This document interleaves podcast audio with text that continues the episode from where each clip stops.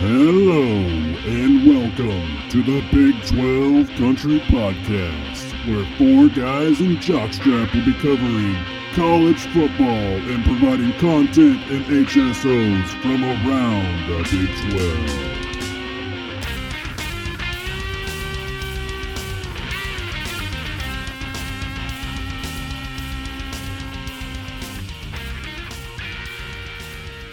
Everybody, welcome back to the Big 12 Country Podcast. I'm your host, Corey, for the evening, and uh, tonight we're on here with uh, Kendall, Hello. Colin, Hey guys. and Jockstrap's back, believe it or not. Hello. Uh, we're de- we're minus Brady. Uh, Brady couldn't be with us, but no big deal. We'll get him in the future. Uh, today we're going to cover the uh, TCU Horn Frogs, and you know, this is uh, episode two of our Spring Revelation series. Uh, we're going to kind of look back on the spring they had.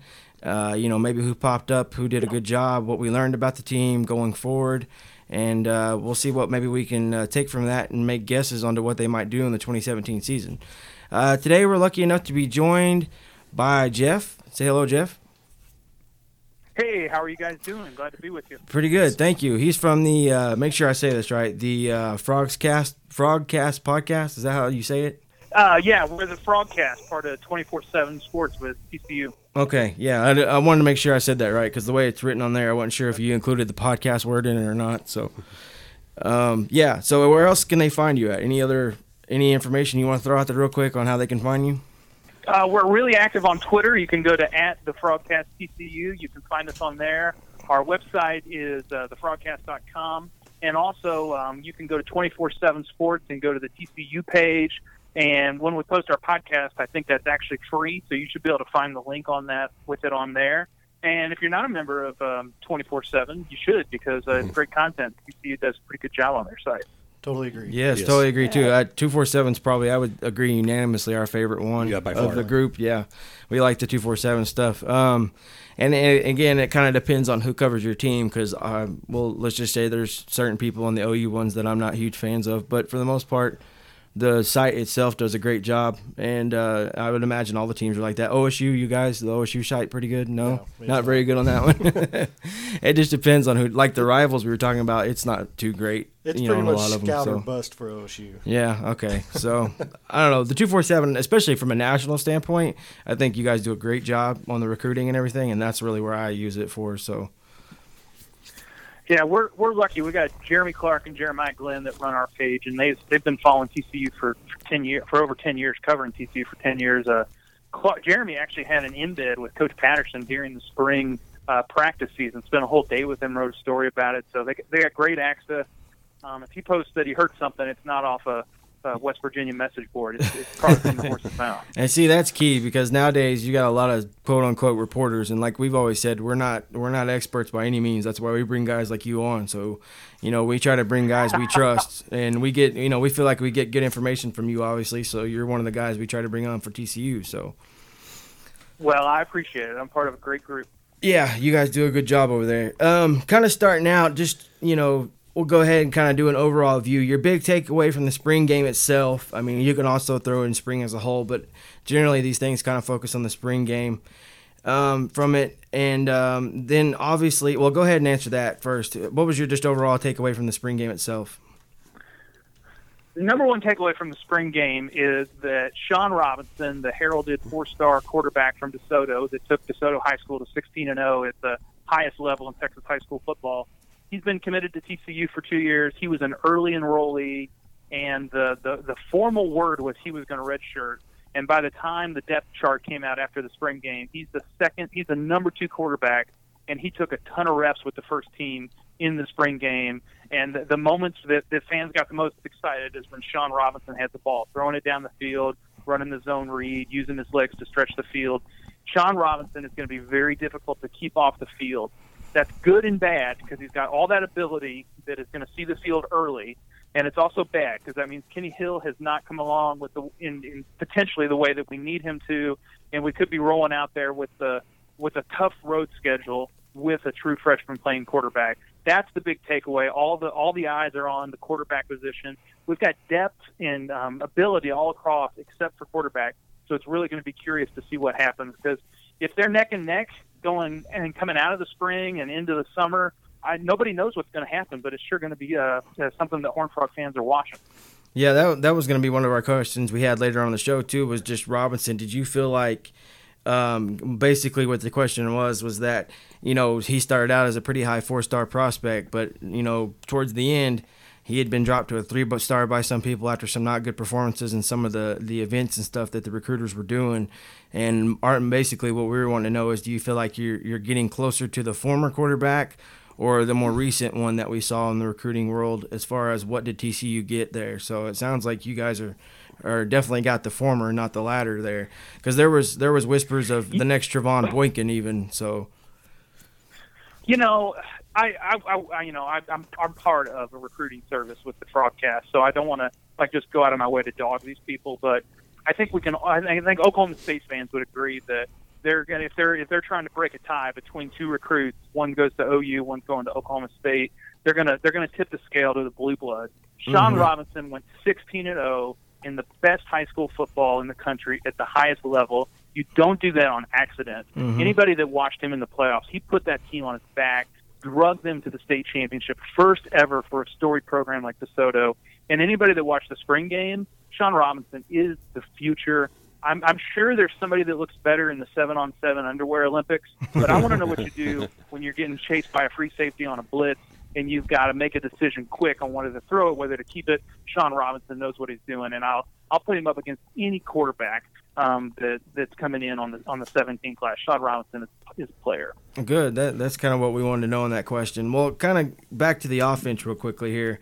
Um, you know, the offense itself it performed rather poorly as was reported by a lot of people and you know I, I watched the game back and i wasn't overly ecstatic about what i saw i'll be honest but you know they had five turnovers only one touchdown the, you know and, and a lot of people generated the idea that the defense did pretty well you know although you know, nobody really wanted to come out and say, well, it was because the defense was great or the offense wasn't great. Just kind of in your opinion, or do you have a more, you know, maybe nuanced opinion as to what took place in that spring game, or did one do really good, one really poor?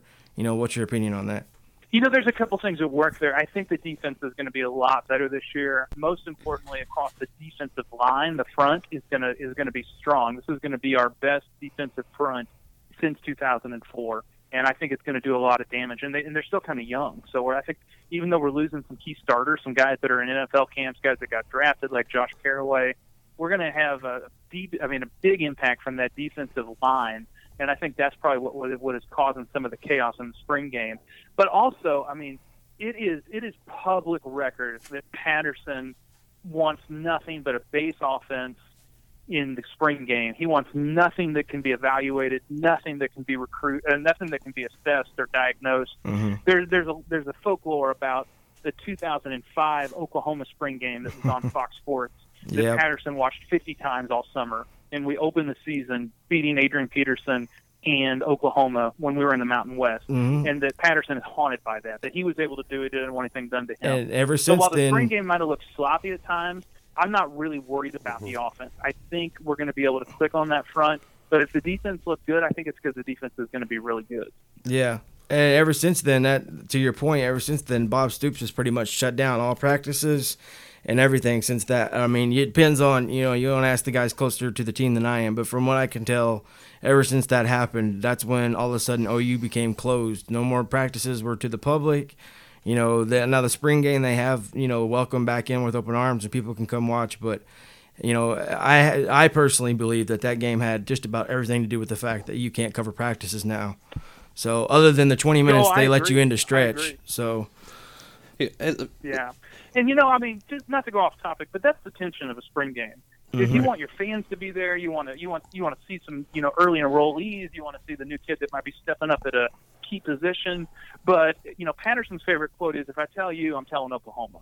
And so he mm-hmm. does not want to reveal anything, and that's that's across the board with coaching staffs, I'm sure. So you want to have that moment. You want to get build excitement and get your fans to buy in early. But you're not going to show the the new uh, you know passing tree route mm, on mm, yeah, film exactly. for, for people to be able to break down. You're just going to go out there and hope that nobody gets injured and have let the fans have a good day and sign some autographs and, and go home. That's yep. what you really want. Yep. Yeah, Jeff, this is Kendall, and uh, my question is, is that with, with Sonny Cumbie coming in now and is going to be the, the play caller from upstairs. How do you mm-hmm. feel the the transition is going to be into that? I think it's going to be a pretty smooth transition. You know, I'm sure there's going to be some hiccups because this is going to be the first time he's had um, total reign over that off, taking the complete reins of that offense. But you know, the key addition this offseason was Chris Thomsen, who was the offensive line coach at Arizona State that has worked with Cumbie before. He's come in, and that was honestly a deficiency in the last year, and maybe even the last two seasons, is being able to have a, a, an offensive line that gelled and was able to make things happen. I think you're going to see with Cumbie that that spread philosophy that knows how to stretch the field and knows how to pass the ball, but is not afraid to run it. That is not afraid to to you know line it up and, and have an H back that's the lead blocker for your tailback to be able to run the ball. I think Patterson in through Cumbie wants to reestablish a sense of physicality with the offense and still be able to, to use all the playmakers that they have. Because in, in all honesty, that was kind of what was missing last year. There was some. I watched the replay of the bowl game the other day against Georgia, and it was just, it was it was hard to watch. I mean, mm-hmm. we're running jet sweeps on third and one we're taking our big bruising running back, uh, Olonilua, and we're running a sweep with him. We we did not have the ability to line it up and, and get five yards like we had in the past. And I think you're going to see that addressed in one way or another this year. And Cumbie's going to be the the one that makes it happen. Well, that kind of leads me to this next question: is you know with, with Kenny Hill, he's one of those guys that seems like he, he makes one play that's like this amazing athletic play, and then a few plays later he makes a play, and you're like, what in the world was that guy thinking?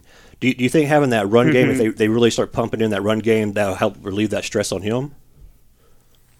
I think it'll release relieve the stress on him. He carried a lot, right? Uh, undue burden of, of having to follow Boykin, which is difficult but also, you know, he felt like there wasn't any, there were there, you know, that he if he didn't make the play, it wasn't going to happen. Right. And so that probably led to some ill-advised picks. Our joke last year was, you know, Kenny Hill was going to throw a pick six at the worst possible, or throw an interception at the worst possible time, and he found a way to do it. Oh, believe me, we um, had the same joke. So I think Trevor with Knight the 2. reestablishment of the run game, Kenny Hill is going to be able to stretch the field a little bit more and not feel so forced to to, to throw a ball in a tight spot or take or to take it off and run when he when he doesn't even need to.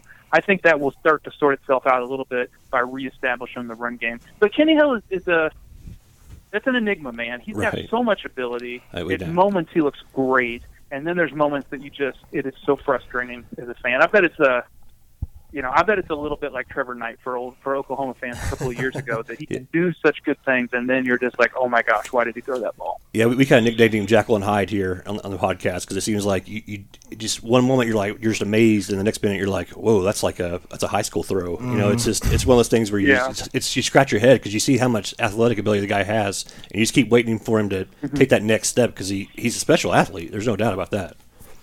All right, Jeff. Yeah. Uh, but the thing with Hill that is, is going to be curious, and this is going to be the what Shawn Robinson is going to be able to challenge for. If you just watch tape on Kenny Hill from from Southlake Carroll, from his that year, that that great start at A and M that fizzled out, even last year, he has a hard time stretching the field. He does not have the cannon that mm some of these guys have, like like Boykin had. No. So we, being able to stretch the field was is, was difficult for Kenny Hill. In fact, the only time he he threw the ball deep pretty well was against Oklahoma last year.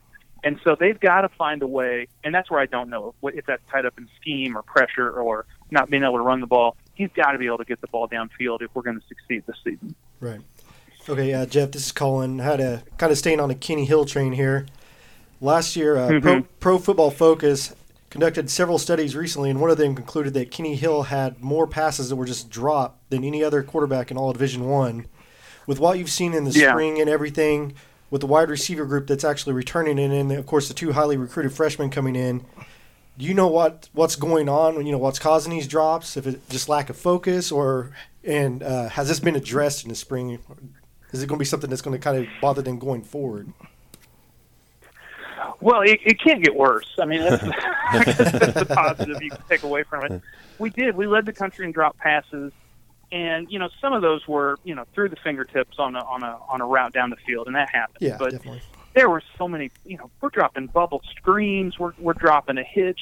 That that can't happen. And I, I don't want to psychologize it, but there was a there was a top to bottom anxiety from Meacham and some of the difficulty that they had dealing with him through the season to Kenny Hill to a forced turnover to oh my gosh, we have to make up and um, make up some ground pretty quick here.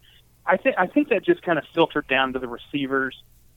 I don't know the coaching of catching a ball, but these guys have been offered positions at some of the highest. You know, it, it's some of you know at a, a top Division One school that wants to throw the ball. They can catch the ball. There's clearly something more than you got to put your thumbs together when it's high and your fingers together when it's low. And I think some of that's going to get sorted out. And I think it's going to be leadership at the top more than it is let's let's run some uh, drills to learn how to catch the ball better. Right. Well, kind of going along the defensive line here, move to the other side of the ball. Uh, the Frogs lost three, you know, really, I felt like personally great players, and Josh Carraway, James McFarland, and Aaron Curry on that defensive line. Um, you know, they, they got some good names coming back, like Bethlehem Ellis. Um, did you find out anything on this defensive line? A lot of people kind of felt like, from what I could tell, and correct me if you don't have the same opinion, that as a group overall, they may actually be better and have more depth just maybe not have the names or the playmakers. Did you gather anything like that from the defensive line or learn much at all about them? I think the defensive line is going to be the, the, the surprise strength, considering how many pieces we have to replace. Uh, Ross Blacklock will be a redshirt freshman. He was a four-star defensive lineman out of suburban Houston, committed to the Frogs at the Army All-American game. Um, you know, big-time recruit. We, we beat out A&M for a four-star recruit, which mm-hmm. is for TCU, that's a big deal. Mm-hmm. And he came in, he had to kind of lose some weight and regain weight in the right places.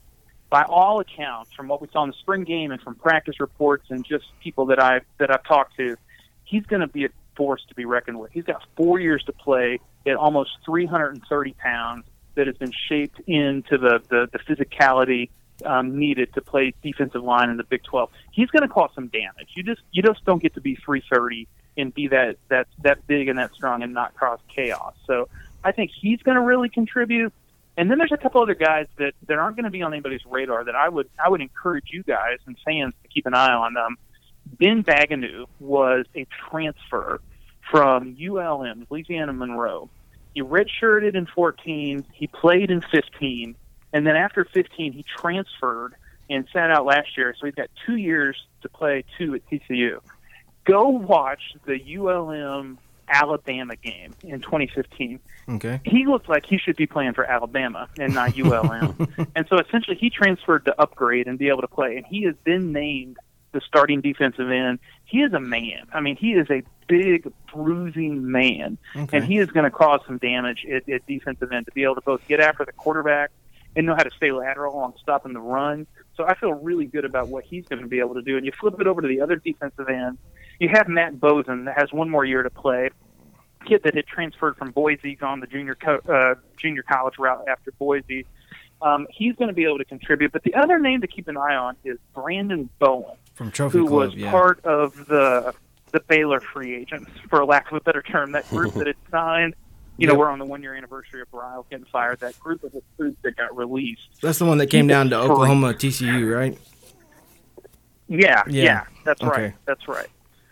So I looked at it as a win that Oklahoma got Parrish Cobb and we got uh, Brandon Bowen. I Well, think that worked I, out th- well. I think Yeah. most would. Worked out real wood- real good for the TCU side of things. Golly. Yeah, I, th- I thought I thought that worked out pretty well. So he's going to be able to. And again, he's going to be a redshirt freshman. He sat out last year.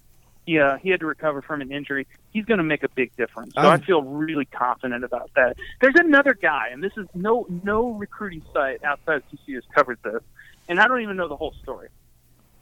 Transfer from a junior college, George Tuaua. I'm, I I've heard think that I'm name. his name right. Yeah, I saw that He's name. I wasn't sure how to pronounce it. Yeah. He's 24 years old, maybe Wow. 25. Wow. he went um he went he didn't go he obviously he wasn't on the linear path but he was on a mormon mission and then he got engaged playing juco defensive line and he's he's 25 26 years old something like that he's married he's over 300 pounds he looks really good on tape and i just i, I buy into the the logic if you're in a bar fight i want the 26 year old guy not the 18 year old guy Yep, exactly. and I think he's going to be able to, to do some good things online. He's going to be one of those Patterson specials that comes in, does some damage at the most opportune time, and everybody's going to be like, "Why didn't we recruit him?" And everybody's like, "I never even heard of him," and he's going to end up being second team All Big Twelve. Yeah, I was reading about him on. I want to say it might have been Campus Insiders. One of the sites was talking about him as as along with Bethley and some of the other ones that they thought would be, you know, big returning names, but. Uh, or, or new coming names to the team, but I, you know, I, I wasn't sure how to pronounce his name either, so I didn't throw that out there in the list of names. so I saw that and I was like, I'm not even going to touch that one. So uh, That's how it goes. hey, hey I, I've been butchering Polynesian names for years. I used to Yeah. live out near Euless, Texas, which is a, a huge uh, Polynesian community, and that's I've been butchering poor names there for years. Too many vowels. Too many vowels. Uh, wa- was there anybody in the spring game that just, or uh, throughout the spring, not necessarily just a spring game, but maybe a couple names that maybe we, we as uh, just general fans don't really have a know their name by yet, but that you see that's really going to make a difference this upcoming season? I would I would still keep an eye on two guys. They they, they weren't in the spring game because they're they're moving on to campus next week. But um, Jalen Reagor and Omar Manning are two wide receivers that I feel really confident are going to be able to make an impact right away. I don't know exactly how quick they'll move into the offense, but they're going to have a really hard time keeping those two guys off of the field. If we if we have anybody that's had the drops that still has the drops, they're going to go with uh, Jalen and Omar pretty quick to get them out there. And those were, in, according to different services, those were two of the top-rated uh, wide receivers in the state of Texas. So one of them Oh, had yeah. them, you know, two and three. One had them one and four. I mean, I know um, Rambo and Lamb were uh, obviously highly rated as well, but Reagor and, and Manning are are, are going to be perfect fits in this offense. So I'm I'm going to have a hard time believing they're going to be off the field all season. Yep. Yeah, they were two very high ones. That and that's another recruiting battle that they won OU. You know, Reagor was at OU and got flipped after visiting TCU the weekend that OU beat TCU. So that was I a, know. that was an interesting one. Uh, Omar, you know, that's the thing that's crazy. You mentioned Lamb and uh, Rambo. OU possibly could have had all four of those at one time. So that was huge for TCU to get two of them because they had Omar. Oh, yeah. They had Omar that visiting Omar and the other three. Yeah. Okay, Jeff. Uh, that was a big recruiting battle. Holding off, Definitely. holding off Texas after Herman got there with with, with Omar Manning was a was a big deal. Yeah, that was, that's that was a big recruiting win. Yep. Yeah. All right, well, going back into to last season, we, we kind of felt, and it seemed like we talked about this on a weekly basis when we were kind of doing our team reviews, but we felt that the TCU didn't really run the ball enough down the stretch, even when there were times when Hicks seemed to be really hot. So, well, obviously, you, you seem to feel that that's fair. Do you expect there to be uh, kind of an emphasis on running the ball this year? And if so, who do you think will be kind of the key player in the run game? Will it be Hicks this year? You know, running the ball, it's going to begin and end with Kyle Hicks. He's going to be a senior. Right. He had over a thousand yards last year. He's he's the best player on our. He's the most productive player on our offense. So Kyle Hicks is going to get the boatload of the carries. But I also see Darius Anderson, who's going to be a sophomore out of George Ranch in suburban Houston. He had some great moments. Had a seventy-some yard run against Texas. Actually, did okay in the bowl game. Um, he's gonna he's gonna cycle into the offense and probably be some relief to, to Kyle Hicks and what he does. And we, we had a, tran- a graduate transfer that went out. Uh, Trevorris Johnson transferred, graduated, and transferred to Oregon State. So you're going to see sophomore. I always butcher his name. Sewo Olonilua is he's a he's a freak athlete, and he is going to be. He had some great, he had some good runs against Baylor. Did okay um, against Texas. I think he's going to be a hammer. That he's going to be the the guy when they need to line up and get four yards and, and just put their finger down and get get some yardage. I think Sewo's going to be in there, and so those three guys will probably be the three headed monster with you know, Hicks getting 50% of the carries and then 25 25 in terms of distribution to the guys in the backfield. Good, because like like he was saying last year, we felt like Hicks, even when he was on a row, they just didn't seem to feed him the ball enough, and we were, we couldn't figure out the Oh. reasoning behind that. You know, I said this on another show last week, but there were multiple times that Patterson mentioned at halftime in those annoying halftime coaches interviews that he was not happy with the play calling, and that was part of Meacham moving on.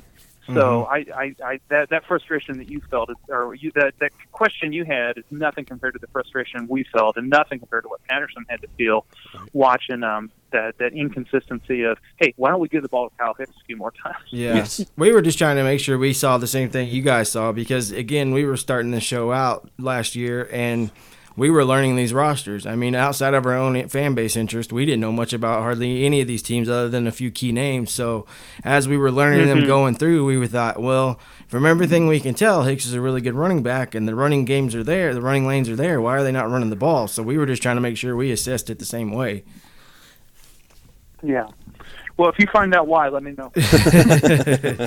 um, well, kind of staying on that tune real quickly. If you want to run the ball down the stretch, you know, and especially when it comes time to put it away and you got to put the game away, your defense can't be giving up easy points. And uh, there was times last year that secondary again the Oklahoma game gave up some horrific huge pass plays and t- you know they they just I can't tell you how many times we came in to this show after the weekend going where did this TCU defense go and the secondary go that we thought yeah. would be you know pretty solid. Uh, have you seen anything, heard anything this spring to kind of to uh, you know they're going to shore up those secondary issues? Is there new guys that are going to play a key role? Some different coaching tactics, anything like that?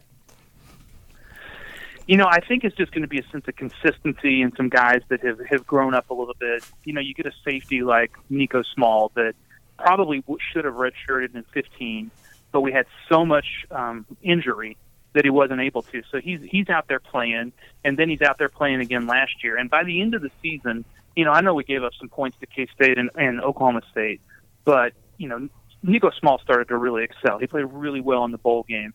I think you're going to see Small. I think you're going to see uh, Jeff Gladney. I think you're going to see Marvin, uh, you know, Julius Lewis and Ranthony Texada. I think you're going to have a, a group that's going to be able to gel and have that experience. And you know, the Patterson, the, the Patterson defense is, is is is not the easiest thing to grasp. You've mm-hmm. got to have a sharp mind of the defensive backfield to make the four two five work. Yeah. And I think I think in terms of growth of, of what they understand from the film room translated to where you how your body ticks on the field. I, I feel a lot more confident about our defensive backfield going forward.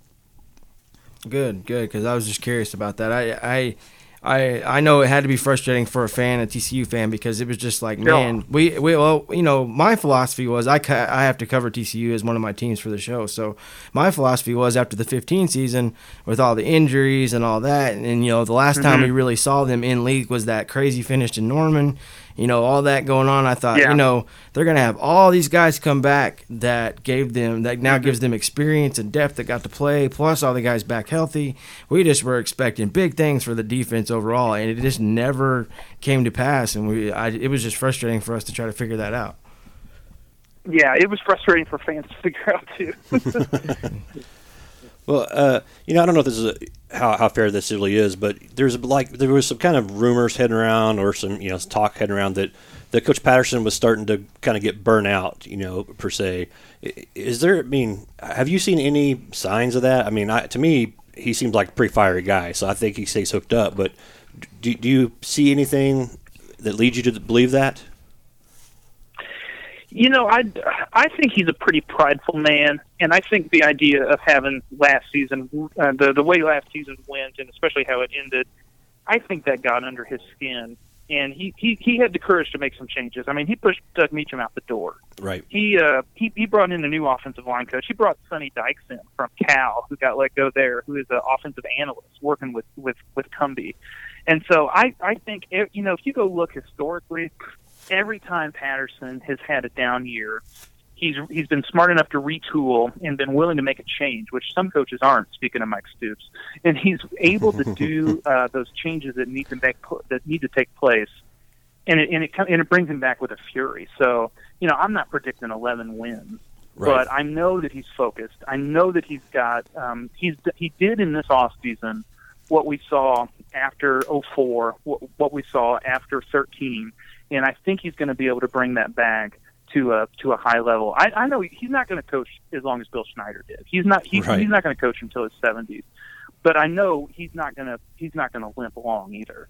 And so if he's done, I have a feeling he would be done. He's he's gonna he's not going to go the Mack Brown route where he has to get kind of politely shoved out the door. He'll retire a year too early, not a year too late. But if you uh, he looked pretty ticked off um, numerous times in spring practice and TCU fans love that. When when Patterson is, is frustrated, that means he is locked and loaded, and he's probably got a pretty good team. And there were multiple times where I was like, "Oh my gosh, keep keep adding that, keep running them down." well, we we love that. Yeah, and, and Patterson just seems like type of guy that it's like some people might get frustrated this season, but it seems like that he's the type of guy that that just adds fuel to fire. Like it, Yeah, it, here's it a almost challenge. reignites him again. Yeah, like the challenge would reignite him to to come into this season even harder. Yeah.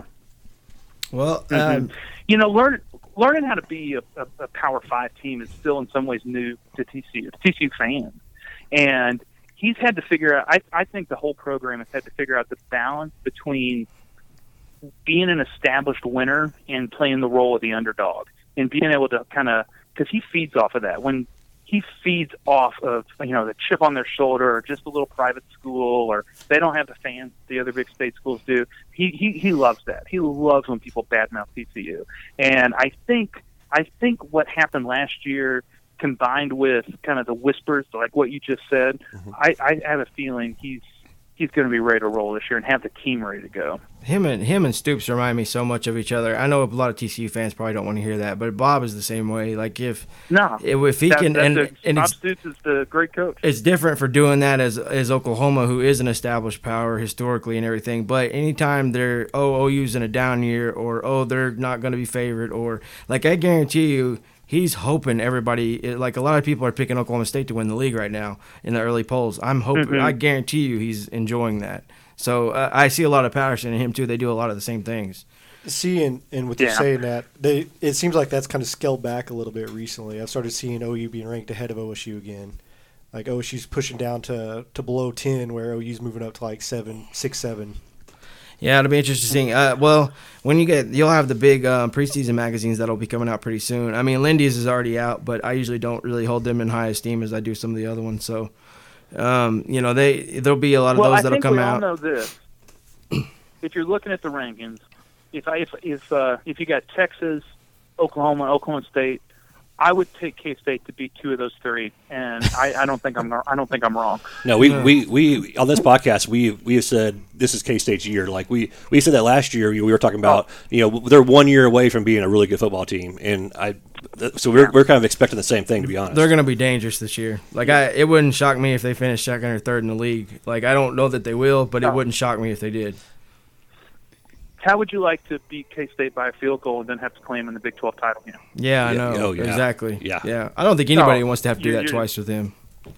No, oh hell no. So, yeah. So I just kind of um I mean we're gonna kind of move to our open thing here where we got some just you know any uh, any questions that came off the off the show that may have popped in anybody's head. But uh, before we get to that, real quick, anything else you want to throw out there from the spring that we didn't get to? That you might, you know, anything you else you saw that you definitely want to get out there to the TCU fan base, or anything you're excited about, or dreading, or this or that schedule, anything. Uh, Well, you know, related to that, I would just add we've had some attrition at quarterback. We had uh, Foster Sawyer. He started the 15 game at OU. He transferred um, to an FCS school.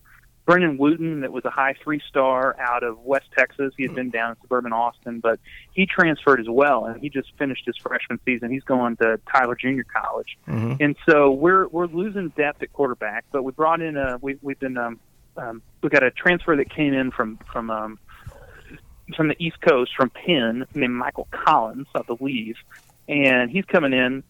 But the big thing, every TCU fan is talking about this right now. Uh, you know, there's uh, Justin Rogers, who is one of the top mobile quarterbacks in the country out of Bossier City Parkway. hmm He's committing this Wednesday, which is uh, May 31st at 6 o'clock. And TCU is in a pretty good position to land him. And if he commits to TCU, there will be a series of Louisiana recruits, in my opinion, that are going to want to follow him to uh, Fort Worth to, to play for the Frogs. Our recruiting has really stepped up in the last couple of years, and Justin Rogers is going to elevate that even further. And so I know everybody says, "Oh, you get a quarterback and he built the class," but I think this is actually happening. So if you follow recruiting, watch what happens um, on May 31st and then through June and July. Anybody that wants to commit to TCU from Louisiana is is going to have an open invitation to uh, come on board because Justin Rogers is going to build that class if he ends up at TCU. Yeah, we've talked about it on this show several times. I'm a fir- uh, I'm a recruiting junkie on the show. We do the recruiting shows we did, and I'm a firm believer in, with the exception of probably the SEC, for the most part, these these classes can be built around a quarterback early on that is highly Mhm. touted that people want to play with. And next thing you know, I mean, I, I saw it just last year with Oklahoma 17 class. Um, you know, you got and you had a chance to do it again with the 18 class before you flipped to Texas. So, Mm-hmm. you know, you can see it with a lot of these classes. They get a quarterback in there early, especially with the the upper echelon schools. Then all of a sudden, these kids want to play with them and they flood in. So, Yeah, I mean, I'm, I'm a total homer. I don't pretend I'm not, but people that aren't homers that evaluate this, um, they say Justin Rogers ranked above Cam Rising, ranked ahead of Casey Thompson, ranked ahead of uh, anybody committed in the Big 12 and um, in the, and in the SEC at quarterback. Justin Rogers is a beast, mhm. and I'm going to be really curious to see what follows if he commits. Yeah, I, I mean, I, I don't doubt it. That would be a good chance for them to, and and honestly, to some extent, I mean, TCU's had some recruiting battles they've won against Oklahoma, Oklahoma State, Yeah. since they've been in here. But I I have yet to see where they just absolutely flat out took off of the class since they've been in this conference, and that could be a chance for them to finally do it. Yeah, So, um, just kind of on that note, we brought it up a few times. I know, and this probably more times than TCU fans curious to hear. But I'm honest to hear. I'm honestly curious to hear from your side of it, a TCU perspective side of it. Do you feel like there's somewhat of a rivalry that's being produced between them and Oklahoma that's starting to brew? You know, I, I love that we play Oklahoma. There's a there's a sense that we have a really good rivalry and that you know the game is going to be good. There's never a bad game with TCU and Oklahoma, but it doesn't carry any blood. You know, it's not Mhm. like um, you know I hate Texas. I mean, like that kind of Yeah, stuff. Yeah, exactly. But I Does that think even that there's a count as a- respect. Yeah. So I don't I don't think it's a rivalry. There, there's a rivalry that existed for a couple of years between TCU and Baylor that I think was, was second to none, Mhm. and and you know that ended for for criminal reasons. So I mean, yes, I'm glad that's over for that. But um, Well- you know, I don't mean to make light of that, but that that ended. Rivalry, But, you know, rivalry. Briles and Patterson hated each other. Yeah. you know, Stoops and Patterson don't hate each other. Well, rivalry might be the wor- wrong word for it. I just mean from a standpoint of, I guess, a competitive. All of a sudden, you've got several key recruiting battles that have gone both ways. You've had games, as you mentioned, basically every year they've been in the league that have come down to the Yeah. wire, uh, including that amazing finish in 2015 and 14, for that matter, Yeah. with the with the pick six basically Yeah. to end the game. So you add all that up. I just, to me, it feels like. Uh, we're getting a little tired of playing these guys because they won't ever go away, and by, you know, just but not a not necessarily a hatred rivalry might be the wrong word for it, but it just feels like that game's got a little more on it than some of the games on the calendar. Yeah, I think that game's always got some pop because, you know, like you said, it's always a good game. It's it's never boring, and even even if somebody gets up by two scores, you know that they're, the other team's going to come roaring back. Oh yeah, But you know, if you look at if you look at the recruiting battles, it really has stepped up. And you know, now that you mention it, from you know from Reagor flipping from OU to TCU, that was a huge get. Noah Daniels Mhm. committed to TCU over Oklahoma.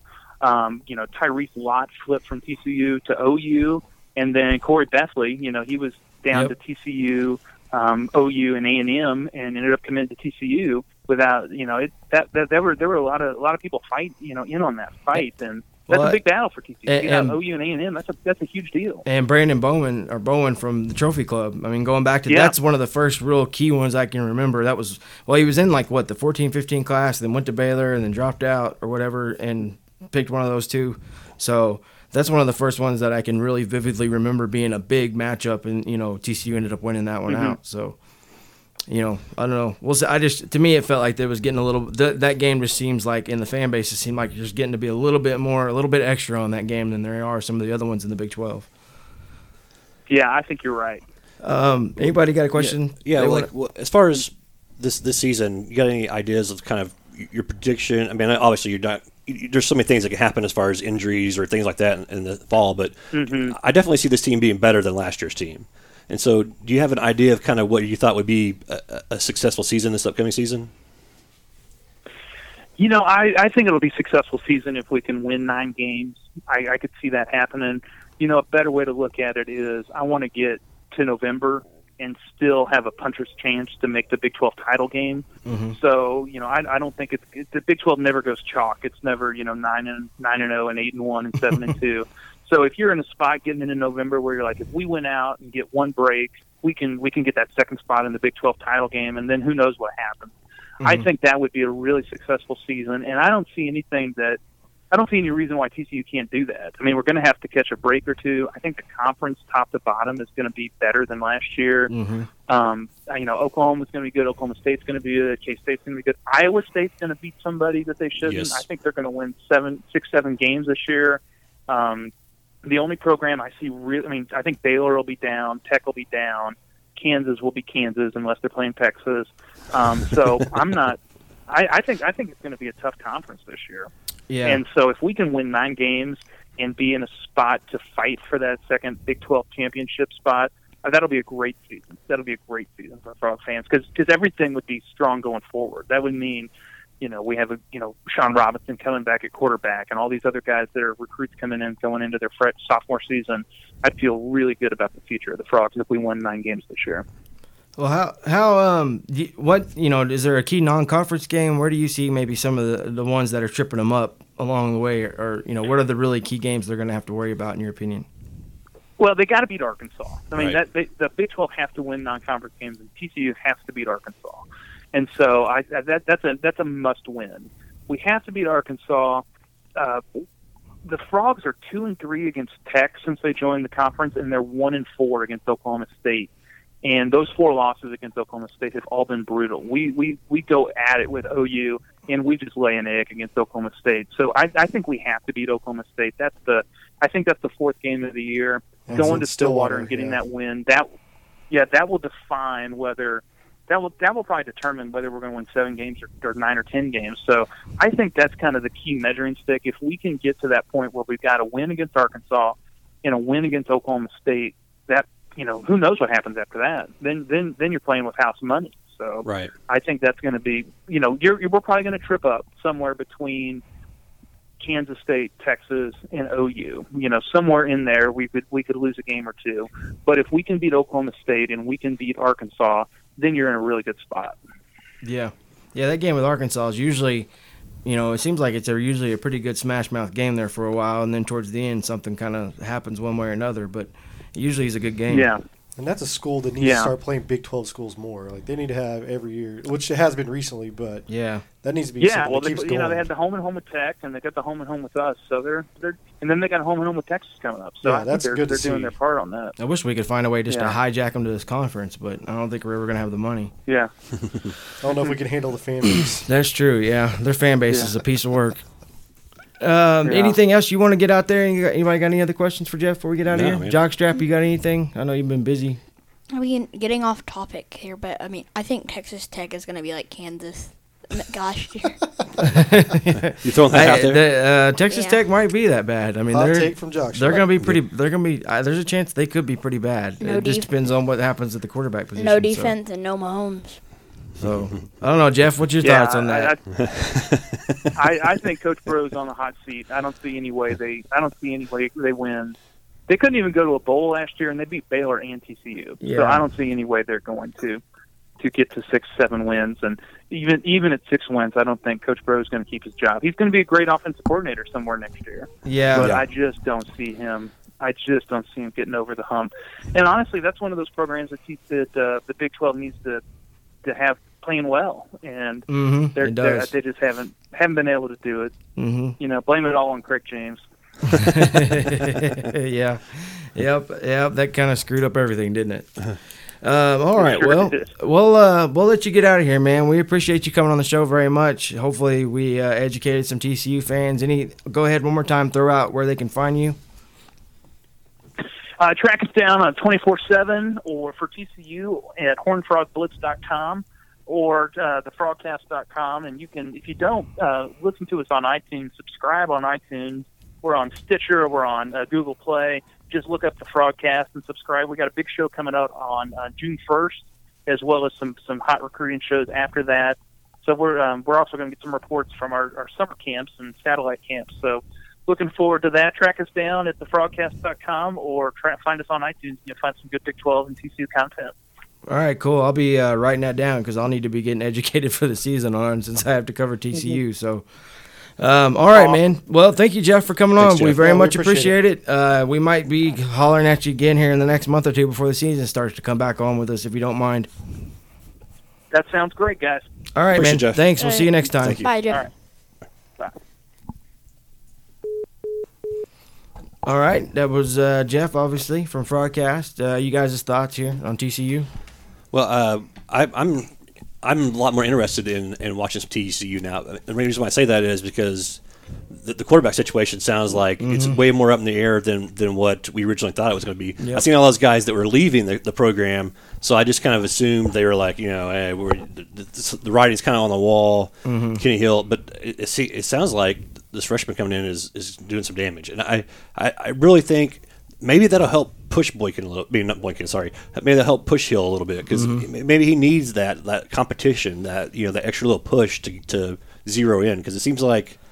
I mean, judging by what they had on their roster last year, there really wasn't a whole lot of competition for him. Yeah. I mean, honestly, it, it, so he was kind of set there. But if, if he has a little more competition, maybe maybe he starts coming along. That's a good point. I mean, he, it's kind of clear. It was kind of clear pretty early on that he was that job was going to be his, and nobody was going to take it from him. Right. So he just gave him, especially considering they needed his playmaking ability to add to that offense because they weren't exactly just you know be- beating the world with everything else they were doing. So Right, and, and Geoff was right though. I mean, he, he did have to throw some balls last year that maybe he normally he probably wouldn't throw, but he, he was kind of forced into throwing because they they had to have a big play, mm-hmm. and so you know if they're able to run the ball and he has a little bit more competition, maybe he gets better you know through both of those things and, and can play more consistent football throughout the season. Because last year it was just amazing play, then uh, a whoa, what was he thinking play, and mm-hmm. so it.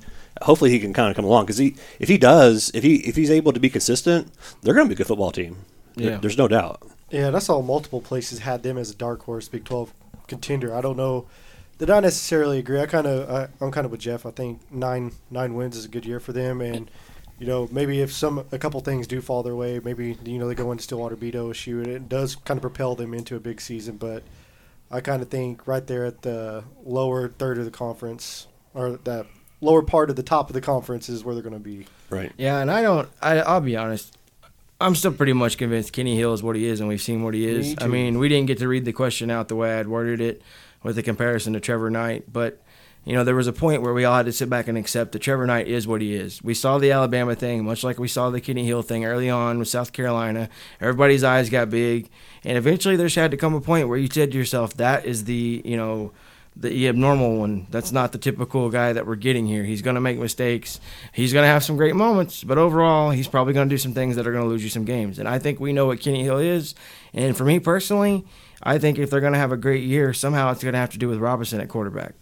Yeah, well, you might be right. And another another factor in this thing is Sonny Cumbie. I mean, does he does he change things, tweak things to keep him, you know, keep the passes more simple, mm-hmm. put in places that where he's not getting himself into trouble? I mean, mm-hmm. you know, that that could factor in too. It's there's a lot of new things going on down there, and so it's going to be interesting. I think, especially.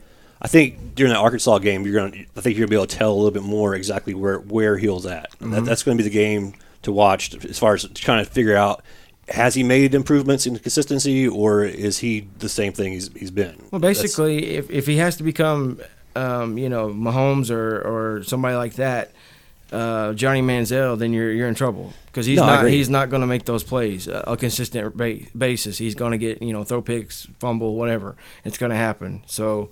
You know, but if they can keep him in the pocket, you know, or or when he does leave the pocket, it's on schedule. You know, if he can do that, then maybe they can get the best out of him. You know, that's basically the, it. They've got to accent his his good points and not Right. force him into bad positions. So and Cumbie might be the guy to be able to do that. and and a lot of that's going to come down to that offensive line too. Yes. and we got to see where that is this year too, and how they uh, if they're going to pick up and make things a little better this year too. So, um, anything else TCU I- or otherwise? Well, just TCU, I think their defense is going to be better this year. I mean, I really do. I mean, it's there's two linebackers they have are the real deal. They they can flat out play. So if, if that defensive line can hold up the offensive line and let them get to, to the point of attack and make tackles, they're they're going to be pretty solid. Now the secondary, uh, we still have to see what happens there. I mean, it's they're they're they were so young. They're coming along. They're getting more experience. Does that finally transition into playmaking? If it does, they're they're going to be dangerous on defense because we all we've all said Gary Patterson's a very good defensive coach.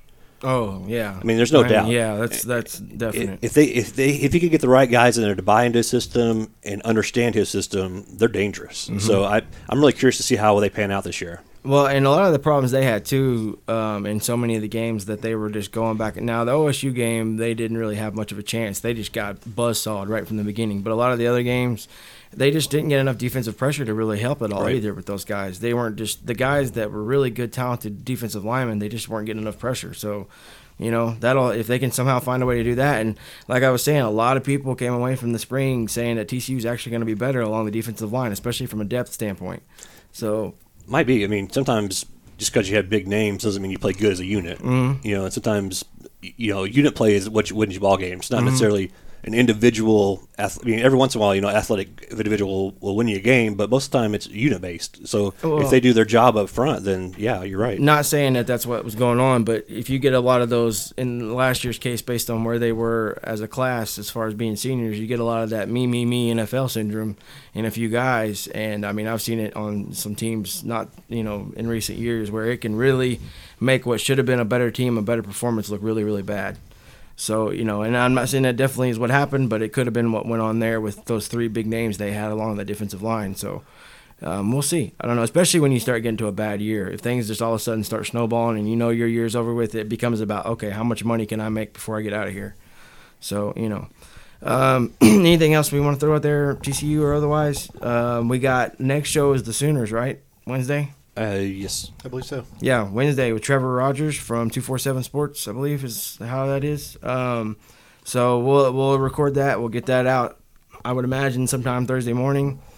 Uh, plenty of time by the time you get to hear this show. So uh, again, we're we're updating the website. We've added a few more writers.